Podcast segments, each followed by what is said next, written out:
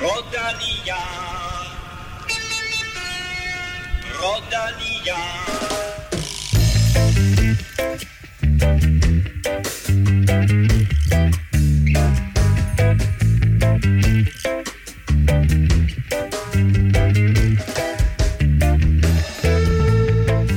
Lille dag i Vueltaen, hvor rytterne får en velfortjent pause efter en vild anden uge, hvor især etappen til Tourmalet viste total jumbo-dominans. Og dermed velkommen til mine to faste jumbo-bog-læsere, mm-hmm. Kim Plesner og Stefan Johus. Hvor, hvorfor har vi egentlig aldrig lavet den joke før med jumbo-bog? Den der plan, Har vi ikke det? planen, det må nærmest være en jumbo-bog. Uh, nu er det... Og sidder man derude og ved ikke, hvad en jumbo-bog er, så er man simpelthen ikke gammel nok. Eller hvad planen er. Nå, Kim, Nå. ikke en Vild Europa-podcast uden en dansk sejr. Nej. Jamen, du har lige afsløret det, Jonas Vingegaard. Tourmalet? Nej, det afslører jeg ikke. Nej, det kan du gøre nu. Jamen, øh, jeg tror, han havde jo, øh, han havde jo lidt unfinished business fra, fra Tour de France, hvor det var den ene, den, en af de gange, hvor han sådan fik, fik lidt klø af, af Pogacar der i starten. Så den tror jeg gerne, han ville have revanche for, og øh, så kom det jo også frem senere, at det var datter, datter Fridas fødselsdag i, i vinderinterviewet. Så, så det, øh, der, man kunne også godt se, at han, lige, han gik i bund på den der øh, etape der, øh, hvor, han- hvor han tidligere måske har, har været lidt, lidt fra at, at køre op til sit bedste. Og så vandt øh, Rasmus Bøvalin jo faktisk fjerde og sidste etape af Tour of South Bohemia i Sådan. Tjekkiet, tror jeg det. Vi tager alle sejre ind Alle- under, alle- ind alle under sejre på med. bæltet med dem. Og Stefan, nu ligger Jumbo Visma 1, 2, 3 i det samlede klassement mm-hmm. i Mhm. Vueltaen. Kan de færdiggøre det? I, ja, det tror jeg egentlig godt, de kan. Altså, øh, de sidder jo rigtig godt i det lige nu, men jeg tror heller ikke, at man skal forvente, at de andre, de, øh, de bare har tænkt sig at, at give op på nuværende tidspunkt. Jeg synes, man har kunne se lidt på, øh, på UAE i hvert fald, og en lille smule på Bahrain.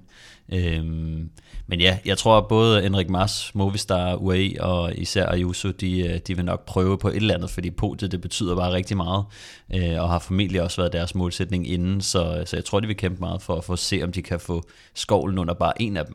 Vi taler naturligvis meget mere om det her, og hvad den kommende uge byder på. Vi skal også omkring de britiske øer, hvor der også har været total jumbo-dominans, men øh, dagens udsendelse fokuserer naturligvis på Vueltaen. Og lidt senere kan du faktisk høre fra den danske etapevinder Andreas Kron, som øh, Stefan har talt med.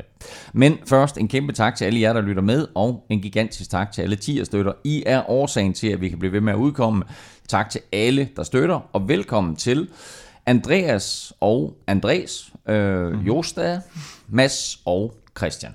Og så mister vi faktisk en strip støtter her på 1. september, og det kan jo skyldes, at du har fået nyt kreditkort. Så sidder du derude og tænker, hey, jeg vil gerne deltage i alle de der fine lodtrækninger på Velropa podcast. Så gå ind og tjek, at øh, du stadig støtter øh, og tilmeld det nye øh, kreditkort. Og så har vi også vores shop. Og efter sidste måneds øh, kiosk basker, I'm gone, I'm dead, øh, Stefan, så har vi lavet en ny, og den er faktisk godt sælgende. Mm. Jamen, øh, jeg synes også, det er, jeg synes faktisk også, den er meget fed. Angliru hedder ja. den. Øhm, og den kommer jo her på, på onsdag. Øh, Altså etappen. Etappen, øh, hvor at de slutter på, på Angliru. Øhm, ja, det er vel nok, øh, i hvert fald den her uges konge-etappe, kan vi vel godt sige, og det bliver nok en, en afgørende etape, så øh, det bliver spændende. Så øh, Angliru hedder den. Måneds t-shirt finder du naturligvis på shoppen, øh, eller i shoppen, som du finder på velropa.dk. Mit navn er Claus Elming, og du lytter til Velropa Podcast, præsenteret i samarbejde med Høvding. Mens der i Vueltaen har stået Jumbo på det meste, så har andre hold da trods alt fået lov til at vinde et par etaper. Øh, det var så ikke tilfældet, øh, da Tour of Britain blev skudt i gang sidste søndag. Her er lige et resume af de første fem etaper. Øh, vinder Køje, Køje, Køje. Glemte jeg en. Køje, Køje, Køje. Køje og Bernard. Køj, køj, køj. Fem etaper, fem sejre. Så Ja. god start for Jumbo Visma. Ja, men det kunne slet ikke holde fast i det jo. Eller det vil sige, Ej, de, de, holdt, helt- de holdt fast i den samlede sejr til, til Van Aert, men uh, både Danny van Poppel og Rasmus Tiller, og til sidst uh, Carlos Rodriguez, de vandt uh, 6., 7. og 8. etape.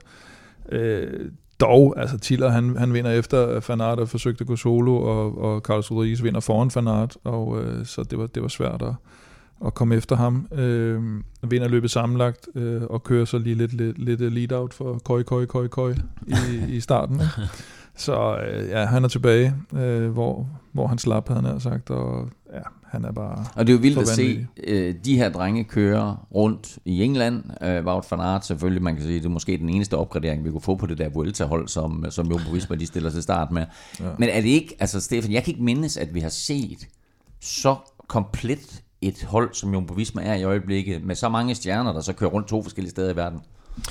Ja, helt klart. Altså, han vil også lige sige, Tour of Britain var måske ikke øh, super stærkt besat, og det var sådan en pænt kedelig rute med fem flade etapper, hvor det sådan, hvis man har den hurtigste sprinter og den bedste lead-out-mand, så skal man nok... øh, altså, det er lidt ligesom øh, vi så Jesper Philipsen og, og Van der Poel i, i turen, ikke? Altså sådan, at den kombination er bare bedst, og når så i Tour of Britain, at, at konkurrencen ikke er højere, så, øh, så hitraten er også øh, rimelig, mm. rimelig god. Øhm, men ja, jeg må også indrømme, altså når man kigger, altså når man kigger ind over hele sæsonen, nu er det nok primært i forhold til, til Grand Tours, altså hvis Jumbo Visma de vinder øh, Giroen, turen, og laver en 1-2-3 i Vueltaen, øh, plus de har Wout van Aert øh, og, og Olaf Køj og, og det løs, altså så begynder der at blive en, en rimelig hæftig, øh, eller det er jo et, et, et sindssygt hold, og de, de, de ejer jo det hele i øjeblikket. Øh, jeg synes, det er længe siden, vi har set noget så dominerende. Senest synes jeg, det har været Team Sky, øh, som er, er faldet noget i dvale, må man sige, øh, efterhånden, i hvert fald de senere par år. Men altså, kigger man lidt tilbage i, øh, i, i Sky, øh, nu har jeg siddet og kigget lidt nogle af sæsonerne igennem, der har været nogle, nogle perioder, øh, Froome Wiggins tiden øh, mm. især det, men hvis man lige kigger på 2012-sæsonen, hvor de også har øh, Mark Cavendish, øh, som, også, øh, som også var godt kørende, der bliver de også øh, 1-2 i turen og, og får seks etappesejre i turen. Øhm, to til Cavendish, mener jeg, og så, øh, og så, så var der også lidt til de andre, ikke? Og, øh, så synes jeg også, man kan også kigge lidt på klassikere. Altså Quickstep var jo også en, en magtfaktor øh, en, en gang. og øh, bedst synes jeg, det var med, med Tom Bonen i, i spidsen. Øh, han var jo tidens Wout van Aert, kan man vel godt sige. Øhm, han var spurtstærk og, og vandt klassikerne. Der var jo også, faktisk også i 2012-sæsonen, øh, der vandt han Flandern rundt, Paris-Roubaix, i tre Harlbække, Gen Wevelgem. Øhm, og så på et samme hold i, i 2012 havde de også Tony Martin, der blev verdensmester i, i enkeltstart. De havde en øh, Chavanel, en Terpstra og en Stipper, der også var på et øh, rimelig højt niveau og, og tog øh, nogle, øh, nogle lidt mindre sejre måske. Men ja, alt i alt så har vi set uh, nogle hold, der har været rigtig, rigtig dominerende. Uh, hvis man kigger længere tilbage i tiden, kan man også finde uh, nogle rigtig, rigtig gode hold. Jumbo er bare dem, der har den lige nu, og uh, hvis det lykkes at, at rive Vueltaen med, med to-tre mand på, på podiet, uh, så, så er det vel også en af de største hold, uh, nogensinde, kan man vel godt sige. Altså, den sæson, de har gang i nu, det, ja. det tror jeg ikke er... Nej, især hvis det lykkes dem jo at vinde de tre Grand Tours med tre forskellige ryttere. Ja. Michael Spidskus, han holder fast. Det går nok lige nogle år, inden den bliver slået. En af de få rytter, som trods alt byder op til dans, og trods alt har, øh, jeg tror godt, vi tillader os at sige vanvittigt meget selvslid efter en flot 2023, det er Mathias Skelmose. Mm. Der er kørt et par cykelløb øh, i Kanada også hen over weekenden. Og naturligvis fristes man til at sige, så sluttede Mathias i top 10 i begge løb. Han er ikke meget for at køre uden for top 10 i hvert fald i, i 2023. Jamen det er rigtigt, de kører jo de her øh, Quebec og Montreal i, øh, i Canada, og det er jo, det er jo World Tour løb, og de, de har fået efterhånden ret stor prestige, synes jeg, og, og det kan man også se på, på resultatlisterne. Det er nogle, det er nogle tunge drenge, der, der ligger og vinder dem her i, i går i øh, Montreal. Der bliver Skelmose 9, og øh, Adam Yates vinder foran Paul Sivakov og Alexander Mbudo. Og så bliver Skelmos 10'er i Quebec i fredags, hvor øh, Alexander Kamp jo blev, blev syver. Nå, og der bliver, der bliver det vundet af Arno Delige foran Corbin Strong og Michael Matthews, så det, mm. det, er, det er stærkt besatte løb. Det er det, er det derovre. Så. Men øh, ja, han, øh, han fortsætter sgu sæsonen. Nu må han også snart skulle på, på vinterferie, tænker jeg. Og så håber vi naturligvis på at få Mathias med her i podcasten til en snak om, en, øh, om et forrygende 2023. Øhm, fra top 10 placeringer til stensikre top 2 placeringer. For nu skal vi vise... Og det står jo 23-22 til mm. Kim Plesner, og dermed så har du staveretten, øh, Stefan. Og øh, dagens spørgsmål går på det her med, at Jumbo Visma lige nu ligger 1-2-3 i øh, Vueltaen. Men der var tilbage i 2012 ikke øh, tre mand fra samme hold, på podiet, men derimod tre mand fra samme land på podiet. Naturligvis Spanier. Contador vandt, Nå, I, jeg sidder og tænker Tour de Valverde France, blev toer. Ja. ja. men hvem blev treer? Så fuld spansk podie i 2012. Hvem blev nummer tre? Er spørgsmålet forstået? Ja, tak. Hvem blev 1 og 2, siger du? Contador Valverde. Mm-hmm. Så har jeg kun én ting til jer to. Og dig, der sidder og lytter med. Lad nu være med at google.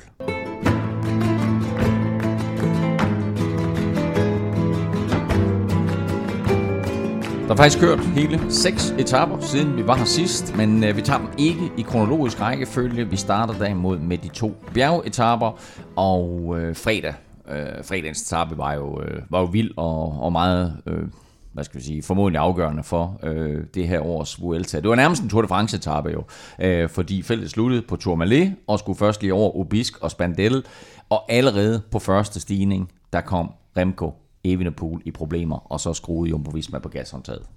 Ja, men han blev, altså, han kom ikke bare i problemer, han, altså, det var jo en derute nærmest ja. uden dimensioner. I, no, normalt, når, øh, når man går lidt ned, og det så man faktisk på, øh, også en, der blev, blev sat på første stigning, øh, Almeida, så, så forsøger man jo lidt at, at, at hænge på og kæmper sig igennem etappen og sådan noget. Det, det virkede lidt som om her, at der først... Øh, da først øh, han eksploderede, så, så, så var det som om, at Remco han sagde, okay, så, så er jeg ligesom ud af det her. Så sparer jeg på krudtet, og så, øh, så må vi sadle om. Ikke? Det skulle det så også vise sig senere, at, øh, at det gjorde han, men, men det var meget, meget, meget markant, at, øh, at han, han falder igennem og tager jo til sidst, hvad er det, 27 minutter. 27 minutter ikke? Ja. Men Og, altså, øh, ja. da man så, det var, altså det var, de startede jo lige op af den her øh, portalé også, der så man måske ikke så meget til det, men øh, allerede på, på Obisk, så kunne man jo se, at øh, først var det jo øh, Joao Almeida, som, øh, som blev offer og sad nede, nede bagved, hvor man tænkte, der må være et eller andet galt. Øh, men i, i vanlig stil, så kæmpede han sig jo igennem etappen, og, mm. og ender jo som nummer 15, sad med et stort tidstab, men for sig alligevel, selv, altså i problemer på Bisk, mm. så øh, kommer han hen over den, og Spandel, og Tourmalet, øh, så øh, det er vildt, øh, at han alligevel øh, Han kan få sætter, han kæmpet sig sætter, igennem han sætter dieselhakkeren i tredje gear, og så kører Ja, det, det, det synes jeg faktisk er vanvittigt, øh, hvis man allerede så tidligt på, på, på så hård en etape har lidt problemer med Men han tager jo kun syv, han tager jo kun syv minutter. Ja, ja. Altså det, ja. over en hel etape stort Ja, set. dumper ned på 10. pladsen, tror jeg Ja, ja, ja. nok, ikke? Altså, hvor han sådan, nå, men han har ikke tabt klassementet fuldstændig, eller det har, øh, podiet er nok øh, sejlet væk så småt, men, øh, men imponerende af ham, altså Remco, synes jeg, det, der kommer fuseren lidt, altså, der synes jeg lidt uh, spændingen uh, i forhold til det her Jumbo Visma dominans, den, den ryger ud, fordi jeg synes faktisk, han havde vist på, på, på, på nogle etaper også, at han havde måske mm. mulighed for at, uh, at splitte split dem op. Uh, Ja, altså inden den etape, hvis, hvis jeg skulle have spillet på en som vinder, ja. du kun må du vælge en, ja. så ville jeg have valgt ham. Der, fordi han, det så ud som om, han var kommet tilbage til det der, hvor han bare kunne sidde og køre det der malende mm. tempo, og så kunne de ikke rigtig angribe ham. Nej. De kunne angribe ham sådan lidt, og så hentede, han- ville han hente lidt ind igen. Og han fik de her forspring. Han fik forspring for, for noget enkeltstart, han fik forspring på nogle bonussekunder, så, så, så jeg tænkte, den, den, er, den bliver sgu svær. Men det lægger så også lidt til det der igen med, nu har vi siddet og set frem imod det her næste år, med, så skal Remco op imod øh, Vingegaard og Pogacar, og der må man så sige, der virker det lidt som om, at der er et stykke vej op endnu, ikke? Til, til, de, til de voksnes rækker. Jo, jeg tror også, det var ærgerligt, at øh, hvad er det, hans, øh, det er hans tredje Grand Tour, alt i alt, ikke? Altså Gidoen, den der, hvor han forhaster sig for vej tilbage og, mm. og ender med at Ah, han udgå. vinder også Vueltaen sidste år. Han udgår af årets Giro. Det er med corona. Ja. Ja. Nå, ja, ja Og så den okay, så er det første, hans fjerde, ikke? ja, Ja, ja. og så men den altså, første med øh, den, øh, Men det der med, at øh, ja, den ene sygdom er det måske lidt svært, men, øh, men det der, altså det der med at, sådan at, at gå ned øh, igen, Jo, altså det det, der- det, begynder at blive en del af historien. Øhm, men øh, ja, Jo, og det der med, at han, at han ja, sidste år vinder han foran, hvad er det, Mars, og jeg hænger, ja, så er det Yusu, der i sin debut bliver træer, ikke? Men når han skal helt op på det der niveau, øh, de er jo ikke engang begyndt at køre ham i smadret nu i tredje uge, så altså, det, det er for tidligt, synes jeg, at, øh, og, og så det der med, at, at 27 minutter på, på en off day, Ah, men ikke? altså, der, altså, der trækker han jo bare stikket. Jo, Ja, jeg tror på, på, på. Tourmalet, tror jeg, han, han kommer vist rimelig... Altså, han kommer en del bedre ind på Tourmalet, og så tror jeg, han uh, giver slip på, på Tourmalet, uh, ja. så vidt jeg lige uh, så vil jeg huske etappen der, ikke? Men, men ja, det, er, det er ærgerligt, og, og så kan man se allerede, kan man sige, det var jo bare bare bare en off day, men ja, øh, jeg havde lidt det, frygtet, at han ville udgå af, af cykelløbet, øh, men, øh, men han, øh, han, han kæmper sig igennem og, og, og vil gerne bevise noget øh, ja. senere i, i løbet også. På etappen her, vi er lige omkring det, den øh, bliver selvfølgelig vundet af Jonas Vingegaard, mm. og øh, øh, der, han havde jo lidt, han gerne ville, han vil gerne give den her øh, etape ligesom en fødselsdagsgave til sin, øh, til sin datter. Han forsøger flere gange øh, at komme væk øh, på Tourmalet, og øh, til sidst der lykkedes det også. Øh, og alt, altså, var en super flot sejr, Jonas. Der ser ud til at være i rigtig god form. Ja, for man skal også huske, at inden den her etape, der, der var det jo ikke den her totale jumbo-dominans i toppen af klassementet. De havde lavet det smarte træk med at få Sepp Kuss lagt op i, i toppen af klassementet, men, men bagved der var der jo sådan et, et helt kobbel af folk, der så jagtede ham. Og det var ikke sådan, at, at, at Vingegaard eller Roglic egentlig var specielt meget foran eller bagefter de, de andre. Så de var nødt til igen at gå ud og være i offensiv. Man så jo på en tidligere etape, hvor de faktisk sendte Sepp Kuss ud som en, den, den første, for igen at skabe det her lidt ravage, sådan at de får gjort løbet hårdt, som man jo også kan se igen nu her, er til deres fordel. Og det var også det, de gjorde her. De gjorde det simpelthen så hårdt, at, at, at Jonas kunne, kunne stikke afsted og havde sin agenda for det. Men det var ikke sådan, at de andre ikke måtte køre efter ham, fordi det begyndte de jo bare at gøre senere. Og så kunne de lave den her totale udskilling, den totale dominans, der gjorde, at nu har de ligesom lukket toppen af løbet. For det havde de ikke inden uh, Tourmalet-etappen. Og der kommer så det der punkt, hvor først kus kører, og, og mm. det synes jeg er så vildt, fordi der ligger en stor gruppe af, hvad skal vi sige, topryttere. Altså mm. den eneste, der mangler i den gruppe fra klassementet, det, er, det er Remco, der er jo sat for længst, mm. øh, og så Almeida. Men ellers så, så er det de andre, vi ligesom forventer, der skal køre i hvert fald top 10 placeringer hjem, og måske endda også give Jumbo en lille smule kamp mm. omkring øh, de der podiepladser der. Og der kommer kus med høj, høj fart, og jeg ved så ikke, så bliver han blokeret på en eller anden måde, og må sætte, ja, om, om, om, om, at sætte farten lidt ned, og så trykker han bare til igen ja. og kører væk. Og ja. så går der ikke, øh, og så han, han kører væk, og der er ikke nogen, der sætter efter ham. Og det er trods alt den røde trøje, der kører der. Ja. Øh, og så går der ikke ret lang tid, så kører Kus efter, eller hvad hedder det, Roglic ja. efter.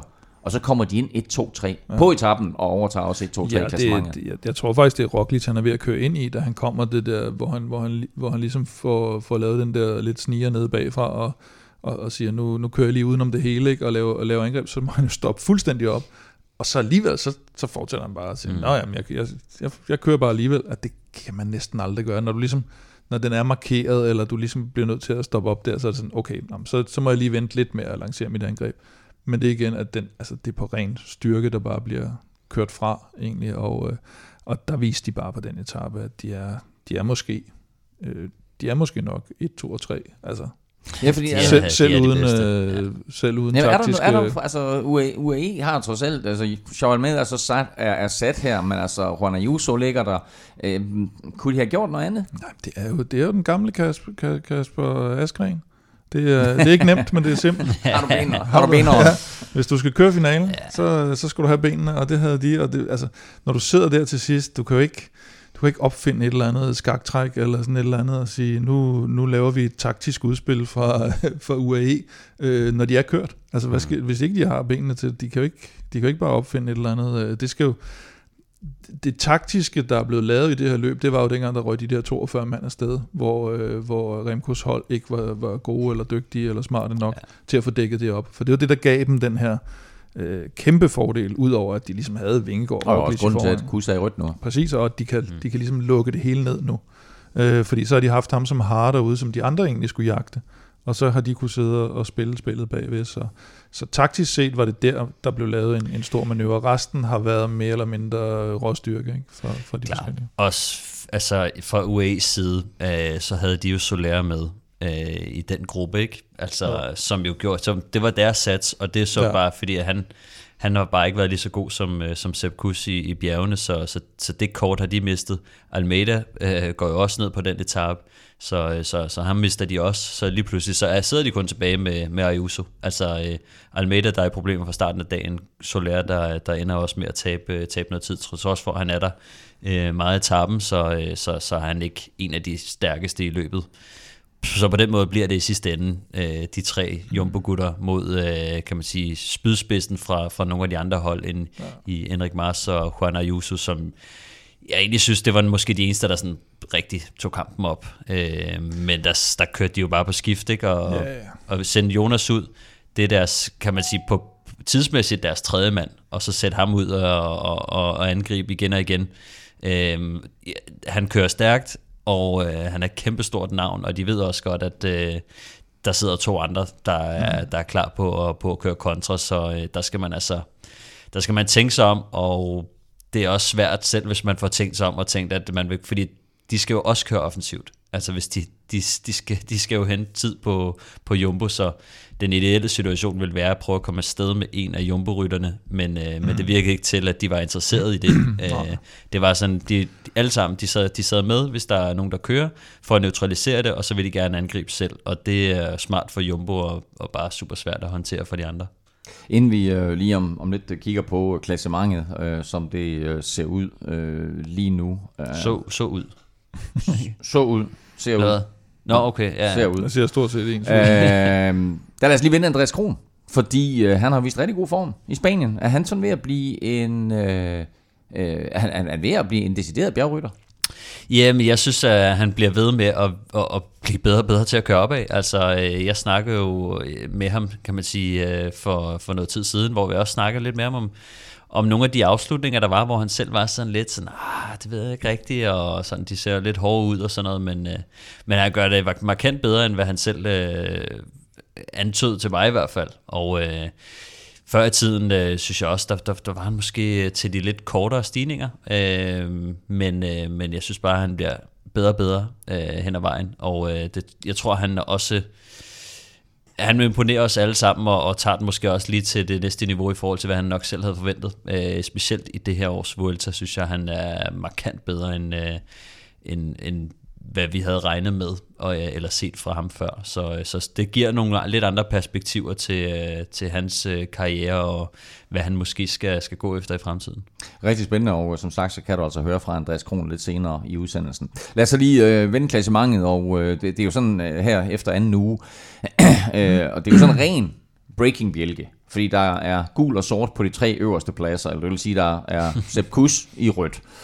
Øh, og så er der 1,37, det er altså markant, ikke? 1,37 ned til Primus Roglic, og så 1,44 ned til Jonas Vingegaard. Og så første mand, der ikke er en Jumbo Visma-rytter, er på fjerdepladsen Rada Juso. Han har 2,37 op til kus.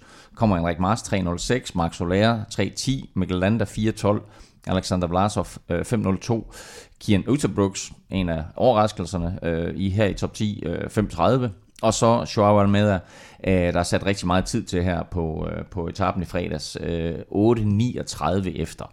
Øh, og det er med stor sandsynlighed også de der, det kan godt være, at der er en enkelt, der sniger sig ind i top 10, men ellers så bliver det der vores, øh, vores top 10, øh, og vi kommer til at tale meget mere om, hvad, øh, hvordan de her øh, kommende etapper, hvordan de kommer til at, få øh, at influere på, hvordan øh, klassementet kommer til at se ud, og hvad der kommer til at ske i toppen, også med øh, Kus, øh, Roglic og Vingegaard. Dagen efter, lørdag, var der også en bjergetappe. Øh, den så vild ud på papiret. Blot 156 km, men latterligt mange højdemeter, og så det der modbydelige bjerg eller rav øh, midtvejs. Øh, etappen blev aldrig helt stor brag, men øh, Remco han fik da en smule oprejsning for gårdsdagens losing. Ja, det må, det må man sige. Øh, ikke bare en smule, men øh, jeg tror, der var sådan ligesom to muligheder dagen efter. Det var enten netop den her med, at så blæste han bare til angreb, eller også så var han bare færdig, og så vil, så vil han ligge og, og sejle rundt et eller andet sted, og så vil han måske udgå. Øh, med ham tror jeg, det er meget det her enten eller, ikke? at når han, når han kan se, øh, okay, det her, det, det magter jeg ikke, så, så slukker han lidt for kontakt. Vi så lidt det samme til VM, hvor han godt ved, okay, det her, det, det er ikke lige mit øh, game, så er det ikke noget med, at han sådan forsøger alt for meget at køre med, så sparer han, sparer han kræfterne til noget, hvor han kan, kan komme ud og dominere. Og, øh, og det må man sige, han gjorde. Han, øh, han angreb jo nærmest øh, for, for kilometer 0, mm. og han skulle bare derud af, og han, altså, han tog jo simpelthen så mange føringer, både i starten også, hvor UAE jo ikke rigtig vil, vil, vil, vil lade udbruddet køre, fordi de er jo også sådan lidt, nu klassementet lidt låst, og her var der faktisk en etape, hvor de måske har en mulighed for at få en etappesejr de får ikke nogen med, og, og så ligger de sådan lidt halvhjertet og lidt med hjælp fra ikke to er på, på et meget, meget, i nogle meget, meget få sekunder, så, øh, men, men øh, altså, han, han, han ligger jo nærmest bare enhændig og trækker de her folk afsted, Og da, da de så... Øh, de kører også kommer tidligere på- sted, øh, Remco og, øh, hvad hedder han, Romain Bardet. Altså, Ja, ja, de kører også tidligt væk fra, første fra, stigning, fra de andre, ikke? Første altså, stigning, så, ja, på nedkørslen, øh, hvor ja. de kommer op der på første stigning. Og, og så kører de bare et minut fra dem nedad. Ja. Og, og nedad plejer man jo at sige, "Nå, men det er jo ikke lige, det jo ikke lige uh, Remkos, uh, men, uh, men Sammen med Af- Bardet, af- så... øh, ja, ja, lige Ja, præcis. så kan de men, godt, øh, men der var heller ikke mange føringer på det, og det er altså, på det tidspunkt der, der har UAE jo sådan lidt opgivet. Og at det han endte med at blive hjælperytter. Altså, Ja, han, det- han gik op, og så tog han sådan en... en øh, Ja, øh, en, en tv-føring, en, skulle jeg te- næsten en at sige. tv-føring, og så var der lige det der punkt, der hvor han fik en flaske vand, og så lige hældte lidt ud over sig selv, og så hældte lidt ud over Remco. Ja. Og så gav Remco lidt, lidt at drikke, og så drak Remco lidt af det der, og så sagde han øh, auf Wiedersehen, øh, Ja, eller hvad man siger på med- au revoir. Med og så kørte 70 han fra- km igen er de allerede fire minutter foran. Ikke? Åh, oh, der var godt klar over, det de to der. Så er det de to, og så og vinder med 8 minut, minutter, og den måde, han sætter bare det fra. Altså, det er jo ikke, man vil jo tænke, når de kører op ad den sidste stigning der, så, så tænker man sådan lidt, okay, hvis bare det skal vinde den her etape, så er han også nødt til at angribe måske på et tidspunkt, for han slår ham ikke en spurt. Øh, Det har vi jo set her øh, på det seneste også, at Remco er blevet ret øh, habil, slår Pello Bilbao i, i San Sebastian Mhm. ikke? i en spurt. Så han skal ligesom gøre et eller andet for at, at, at komme ud af det der jerngreb, han har ham i, men der kommer jo ikke noget, altså, der kommer jo ikke noget angreb, men til gengæld så lige pludselig bare, så, så falder han bare fra. Mm. Altså, det, det er meget sjældent øh, på den måde, at man, at man ser, når de, når de ligger en due, at, øh, at det er så voldsomt. Men der var noget, lidt ligesom øh, med Jonas havde øh, det der unfinished business med, med Tourmalis, og her, der, øh, der var der et eller andet, han lige skulle have revanceret for, for dagen før. Jeg synes, jeg synes, det var så vildt at se det der, du også siger, den må han bare køre fra. Øh, bare det på, fordi Remco, han sidder, selvfølgelig ikke enkeltstart, men han ligner en mand, der kører en enkeltstart. Han er helt fuldstændig lige på sin cykel mm. og kører bare. Og på det, han sidder og vipper og hakker ja. i det om bagved, og lige pludselig så er hullet Så der bare. bare ikke, og så kigger han lige tilbage over skulderen en gang, Remco, og siger, nå, nu kan du ikke være med mere. Og så kører han. Og så kunne jeg faktisk godt lide øh, den måde, altså hvor følelsesladet han var. Remco, ja. da han kører over stregen. For det betød meget for ham at lave det her comeback. Ja, Ja, helt klart. Altså, jeg tror også, øh, det er jo den lille smule trøst, man kan få, når, øh, når man har taget nogle, nogle tæsk, ikke? Og, øh, og alligevel bevis af, hvad han kan. Altså, jeg tror, det er det, som, som han har tænkt rigtig meget på, at, at øh, han, han har forberedt sig så meget, og så når det lige pludselig smuldrer mellem hænderne på en, så, øh, så ser det helt så håbløst ud, men, men at der er stadig noget at, at, at kæmpe for, og man stadig kan vise, hvad det var, man havde i niveau, ikke? Så det, det værste ville jo være, hvis han, øh, hvis han udgik og ikke rigtig fik et resultat øh, og går ind i off-season med den der dårlige smag i munden, øh, uden selvtillid, uden troen på det. Øh, så når man ligesom så hurtigt øh, får et resultat og viser sådan, hey, øh, jeg har altså et øh, mega højt niveau, kan I se, jeg har nærmest kørt, øh, kørt alene fra start til slut og lavet sådan en øh, semi-Floyd Landis, ikke? Øh, Jo, for netop fordi der, der kommer jo den der lidt, ikke latterliggørelse af ham, men der kommer jo den der, nå ja, se så, du kunne mm. ikke alligevel, eller sådan noget, altså det her Grand Tour, du kunne ikke, da de store drenge Man vil jo gerne pille ham ned, altså, det, er jo- Ja, ja. altså det, sådan er det jo også med de store stjerner, ikke? at Ja, ja. øh, man bygger dem op, og, og så piller man dem ned igen. Du havde ham jo, ved vi. Øh, jeg, jeg havde ham ikke. Det, Men der er, jeg siger, nej, jeg, jeg er dybt fascineret af ham også, ikke? men, men øh, hvis det stod mellem, øh, mellem ham og Skelmose, så ved jeg godt, hvem jeg havde øh, holdt med. Øh, det er helt sikkert. Super flot kørt af Remco, og flot, flot sejr. Øhm, og 8 minutter længere tilbage, der var der faktisk et, en lille klassementskamp. I hvert fald så forsøgte Juan Ayuso et par gange at stikke af, og på et tidspunkt, der giver han den fuld gas, og jeg tror, han tænker, jeg har slået et hul. Jeg er væk, jeg er væk. Og så kigger han så over skulderen, og så sidder der tre jumbo i hver deres farvetrøje. Uh, Kus i, i, i rødt, Vingegaard i den prikke bjergetrøje, og så Kus i den almindelige gule og sort der, ikke? Men altså, det må, bare være, det må bare være utro, eller undskyld, Roglic selvfølgelig. Han var utrolig enerverende for Ayuso. Og virkelig give den alt, hvad han har. og så kigger han så, og så over skulderen, så sidder de tre der. Ja, ja men også de er en, øh, er en rigtig ubehagelig kombination, vil jeg også sige. Men, men det, der, der er ikke så meget at gøre til gengæld, eller det, det, jeg håber, at de kan finde på et eller andet og, og blive ved med at, at trykke på øh, Jumbo Visma-holdet der. Mm. Det er, til sammen er de rigtig, rigtig svære at, at slå. Øh, der, øh, der tror jeg, at de skal prøve at, at isolere øh, bare en af dem og se, hvad de kan, hvad de kan gøre. Jeg synes, det er imponerende, at, at Juan Ayuso, den her 20-årige spanier, mm. han, øh, han har modet til at, at tage den op. Han ligger nummer 4 i klassementet. Han kunne på en eller anden måde øh, bare sætte sig på dæk af, af de tre store stjerner og sidde og vente til 20. etape, og så lave et skinangreb og sige, så havde jeg prøvet. Øh, men at, at satse en fjerdeplads øh, for at se, om han kan komme op på podiet, synes jeg er sejt øh, i den her håbløse situation, som det virker til, at han alligevel øh, Men er, har er det ikke til at også, prøve også måske netop, fordi han blev nummer tre sidste år, at så tænker han, altså, jeg skal da lige lade med at blive nummer fire. Jo, det synes jeg. Og altså, altså, øh, podiet er bare, altså forskel mellem 3 og 4 er noget større end Jo, forskel men nu har mellem han 4 og ligesom 5. været på tredjepladsen. Ikke? Åh, men stadigvæk podie. Altså det, det er jo bare podiet, tænker jeg til. Altså det især betyder nu, meget. Altså, især podiet. nu, hvor man siger, sejren, åh, den bliver svær, ikke? Så, så er der kun podiet at køre Ja. ja. om næsten for dem, jo, ikke? Nå, men netop derfor skal han jo også forsøge sig. Jo. Ja, ja, absolut. Så, men, den er også, jeg føler lidt, jeg føler også lidt den, øh, altså, jeg, jeg synes, jeg er meget imponeret over, det, jeg synes, det er sejt, men den er også lidt gratis at, at, at prøve at angribe, fordi Ja. at det er sådan, der er ikke nogen, der forventer, at du slår de her tre. Øh, så hvis, men, men det er måske også det, der motiverer ham. Altså, han er jo, altså, hvis man hører nogle af hans interviews, og man prøver at lære ham lidt at kende, så, så virker han som en virkelig øh, sådan innat øh, vindertype. Øh, så jeg glæder mig til at se øh, ham udfolde lidt mere. Noget af det, som jeg glæder mig rigtig meget til at se også, altså, og det er mere sådan, hvis det var mig, der sad i den situation, når de har spurgt uh, Sepp Kuss omkring, øh, hvad, han ser, hvad han måske frygter, øh, så synes jeg, han dummer sig lidt ved meget ærligt at sige, det er 18. etape og 20. etape. Øh, han nævner netop ikke Angliru, fordi mm. det kan han godt finde ud af. Han kan godt finde ud af de der lange, hårde bjerge. Ja. Han frygter de der andre, de mindre stigninger, det eksplosive terræn, skiftende terræn. Øhm, og det er jo der, som hvis jeg sad der, så ville jeg tænke, okay, vi har Soler, vi har Almeida, vi mm. har Ayuso, de har alle sammen et kick, snu, cykelrytter.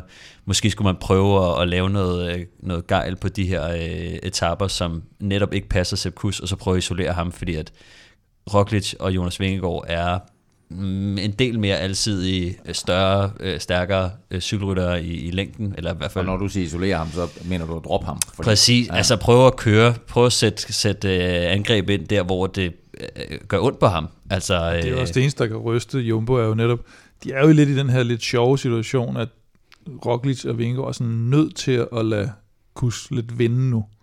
Mm. Og det vil sige, hvis de så lige pludselig kommer i sådan en situation, hvor der kan opstå tvivl hos dem, altså netop angriber Ayuso bliver Sepp Kuss sat, skal de så, hvor meget skal de så gå med i det egentlig, fordi de vil jo også godt selv vinde, altså let's face it.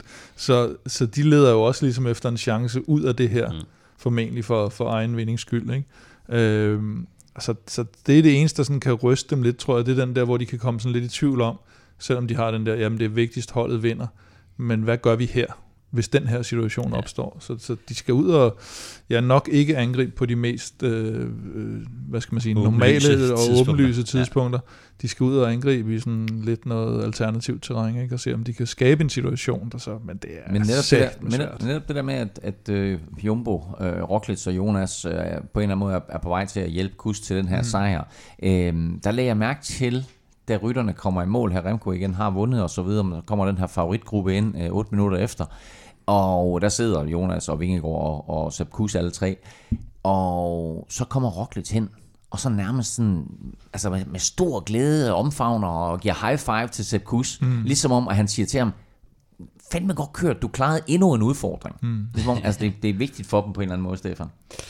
Ja, klart. Altså, jeg tror, at de morer sig rigtig meget. Øh, Jeg synes selv, øh, altså når jeg selv har kørt cykelløb, og det hele bare flasker, så man som hold øh, virker totalt mm. dominerende og rydder podiet, så synes man jo, det er enormt fedt. Altså, man har jo de, ligger, de bor jo sammen, altså meget af året, ikke? og øh, træner sammen hele tiden. Øh, de hjælper hinanden, øh, kører for hinanden. Øh, Sepp Kuss, han har jo hjulpet øh, både Jonas, men også Roglic øh, rigtig, rigtig meget i deres karriere til, til store ting. Og øh, derfor så tror jeg også, de tænker, øh, det er lidt ligesom en lillebror, ikke? Som, som gør, som lige pludselig bliver, bliver stor selv Ja, og sådan der. Øh, de andre har jo vundet deres Grand Tours, kan man sige, selvom at man ikke kan få nok af dem, tror jeg, så, mm. øh, så, så har de jo prøvet det altså, og han har stået i skyggen af det, så jeg tror, de synes, det er fedt. Øh, Der er ikke nogen tvivl om, at de, de står jo ikke klar til med, med knivene i ryggen på ham overhovedet på nogen måde. Men når der, hvis der opstår en situation, det er jo lidt ligesom det der med, hvis man har to kaptajner til et VM og sådan noget, så er der en, der sådan ligesom sørger for at komme afsted tidligt, fordi Ja. det er hans chance for at køre. Ja. Det er jo ikke, fordi han ikke vil have, at, den, at holdkammeraten vinder eller sådan noget, men du, du, du kører selvfølgelig altid lige for, at, at du selv ligger bedst til. Og man ved jo heller ikke, Altså, hvis han så går ned, så er det jo også bedst for Jonas for eksempel at være mm. bedre placeret i forhold til Roglic, mm. hvis det så mm. opstår den situation. Så de er nødt til sådan i baghovedet lige at have deres egne individuelle tanker, og det er det, jeg mener, at de at det der, den der lille bitte, bitte, bitte, bitte sprække, der måtte kunne være i jumbo panser og den er virkelig svær at få øje på, så er det det, at de lige pludselig sidder i en situation, hvor de skal tage nogle beslutninger, der kan være svære at tage. Øh, så kan ja. de måske komme til at lave en fodfejl. Nu laver de for eksempel på, ikke for at tage den tilbage til Tourmalet-etappen, men de der situationer, hvor at man kan sige, deres, som udgangspunkt går de ind og vil gerne øh, tage sejren. Mm. Øh, og det gør de jo på, på den her Tourmalet-etappe ved, at de dækker af for de angreb, der kommer, og de vil gerne selv sende en mand afsted. Jonas Vingegaard, han er god til at, øh, til at være aktiv og, øh, og køre os selv på et tidspunkt for hullet. Den situation er farlig, fordi nu er Jonas Vingegaard ikke på sit absolute topniveau. Han er ikke i den Tour de France-form, mm. som vi så. Hvis han havde været det, så havde han jo på Tourmalet-etappen, så har han jo easy puttet altså halvanden minut på, ja, på Sepp Kuss. Nu ender det med at blive, hvad var det, 30 sekunder eller sådan noget, ikke? fordi at uh, Sepp Kuss, han faktisk haler ind på, på Jonas til sidst. Så han skal være vaks selv, uh, fordi at uh, der kommer, der kan vel komme, tror jeg, stadig momenter, hvor, at, uh, hvor både Roglic og Jonas Vingegaard, de måske lige vil få noget luft. Uh, mm. Og der skal de tænke klogt, og der vil jeg, hvis jeg var Sepp Kuss, passe rigtig meget på med ikke selv at være der. Øh, og det kan godt blive farligt for ham, hvis, fordi at hvis han skal være der alle momenter, så bliver det også super hårdt. Og der mm. tror jeg, at Jonas og øh, Roglic spiller den lidt mere cool. Øhm, ja, for netop fordi de har ham. De har som, ham i føretrøjen, ikke? Øh, ikke? Ja. Men det, det, der man også ofte ser, når man har føretrøjen, det er, at hjælperne, altså de, sådan, de lukker angrebene ned. Øhm, men problemet er, når de alle sammen er klassementsryttere, så er det ikke rigtigt det samme som at være hjælper. Mm. Øh, fordi at hvis Jonas han skal lukke et angreb ned, hvis nu Soler han kører, Jonas Vingård kører med, så skal Jonas jo med rette sige, at men jeg skal ingen steder, men hvis du kører, så kommer jeg med, men så er det så er ham, der vinder lige pludselig. Ja. Ikke? Så der ville Sepp Kuss jo skulle sidde i en situation, hvor han sådan, jamen, han skal jo også med. Altså mm. med alle, der kører. Eller lukhullet Både med, med alle de værste konkurrenter, Ayuso, Mars, ja. øh, hvis de kører, skal han med, men også hvis han har holdkammerater kører med, skal han jo også sidde og tænke, oh, det, det dur altså ikke, hvis, hvis de kører afsted. Så jeg, jeg vil sige, det kæmpe pres på, på Sepp Kuss. Øh, selvom det er fryd og gammel internt, så tror jeg også, at han selv tænker, hold kæft, hvor ville det være fedt at tage den sejr her. Øh, så han kan jo ikke tillade. Uh, altså jeg tror heller ikke, han under de andre det så meget, at, uh, at han tænker, om så bare vi vinder, og Jonas han kører uh, derud af. Så, men, så, men altså, hvordan har de to andre det?